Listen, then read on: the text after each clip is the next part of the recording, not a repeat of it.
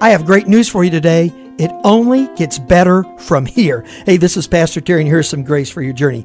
As you came to know the Lord, some unbelievable things changed in your life. Do you remember? You started to love people that otherwise was pretty difficult to love. You started to be involved in things that you never thought you would have been involved with.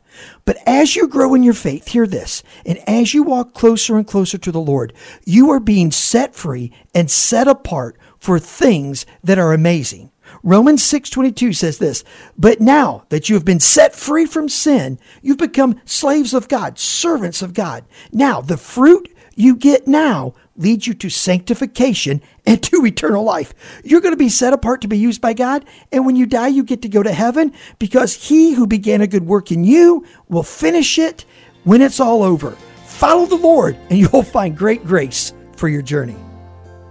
Thank you so much for listening to this edition of the Grace for Your Journey podcast. I pray that it has been a blessing and an encouragement to you.